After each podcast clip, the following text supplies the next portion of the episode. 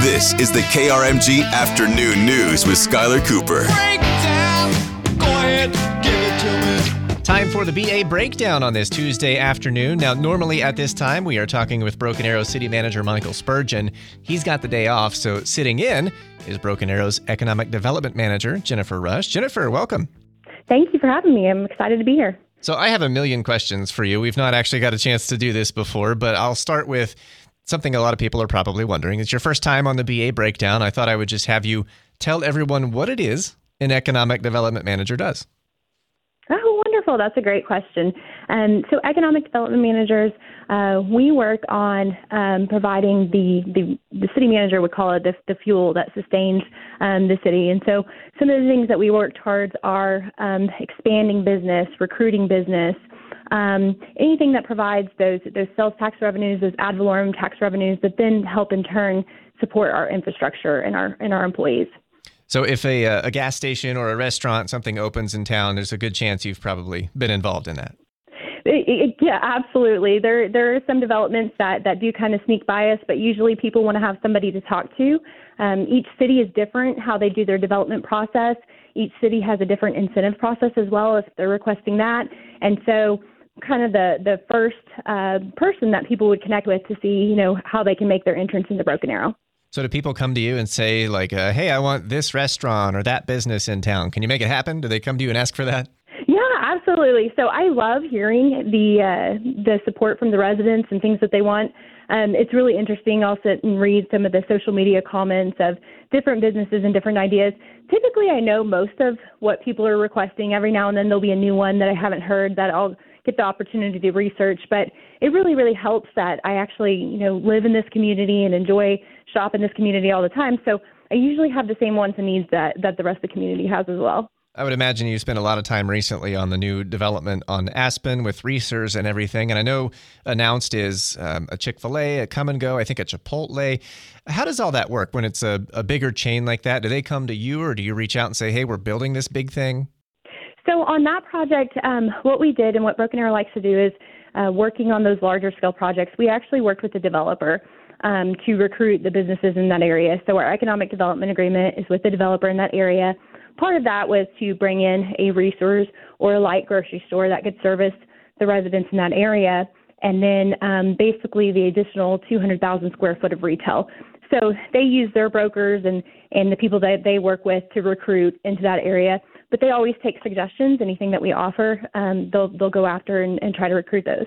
It seems to me like eh, what you do in Broken Arrow, if you had a, a, big business or even a popular restaurant like we were talking about, if it isn't all over town, meaning Tulsa, Owasso, Sapulpa, whatever, if you get it in Broken Arrow, that could benefit everybody, right? Because they're they're coming to BA to to go to the place, but they live outside of town. It just seems like it's a win-win. We do try to look for those things, and actually not even you know looking at you know what what is next door in our neighboring cities but also looking at other states you know there's concepts you know within texas within california some other states that they have opportunities of businesses that might be expanding and looking for locations and so having one of the first of those locations would really benefit not only ourselves but but uh, neighboring residents as well is it a selling point to say, you know, we're a city of this size, we, we stand on our own and we have these things going on, but we're just across the line from a huge metro like Tulsa and all these others? Does that help help you sell BA?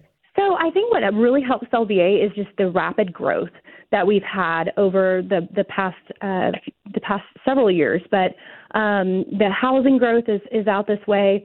The um, the traffic growth that's something that they look for as well. Um, but then also our, you know, our, our bigger city does help because sometimes some of the requirements for business is that they have a certain population within the metro area. And so because of the population of Tulsa, Broken Arrow can be considered for a lot of those projects. I do understand that you're about to go to the International Conference of Shopping Centers, which sounds like fun because I would I love the idea of where new things are going and what they're going to be. That's down in Dallas, I think. What is that event all about, and what can you bring from it and and help BA? So that event, um, it uh, we we go to two events um, each year at the ICSC or the International Shopping Centers, um, and really gives us an opportunity to um, talk to businesses face to face that might be wanting to come into the Broken Arrow market. Gives us an opportunity to um, meet up with uh, property owners or developers um, that maybe have land within Broken Arrow that don't necessarily live in this area um, to talk about their development and what they're looking to uh, to provide into the area. Also, working to help them uh, with their recruitment of some of those businesses, and so usually we we have an opportunity to uh, to meet new businesses and just to build relationships to bring more people here. We're talking with Jennifer Rush. She's the Broken Arrow Economic Development Manager, sitting in for Michael Spurgeon today on the BA Breakdown. Is there something, Jennifer, you can look at recently? I mentioned the project on Aspen. Is there something else that you're really proud of Broken Arrow has done recently? So I would have to say the amphitheater is something that I'm really proud of that we've we've brought. And my I, I don't only do economic development, but I also manage the tourism office. And so the amphitheater is going to be a great tourism asset to our city. It's also going to help with uh, growth out in that area. Um, and so it'll drive traffic out that way. And so that will allow um, other businesses to want to be out there. So I'm very excited about that project. Yeah, a lot of people are really pumped for it, and every every little thing that gets notched on the belt, like the Live Nation announcement last week, it's just one step closer to reality, and you can feel that in the air. People are really getting excited. Yeah, absolutely. Um, okay, I'll put you on the spot here. One last question for you: Is there a business or something that's coming to BA that may not be widely known yet? You can tell us. Um, let me think. Let me think. I do not know if I have anything that I'm able to disclose at this moment.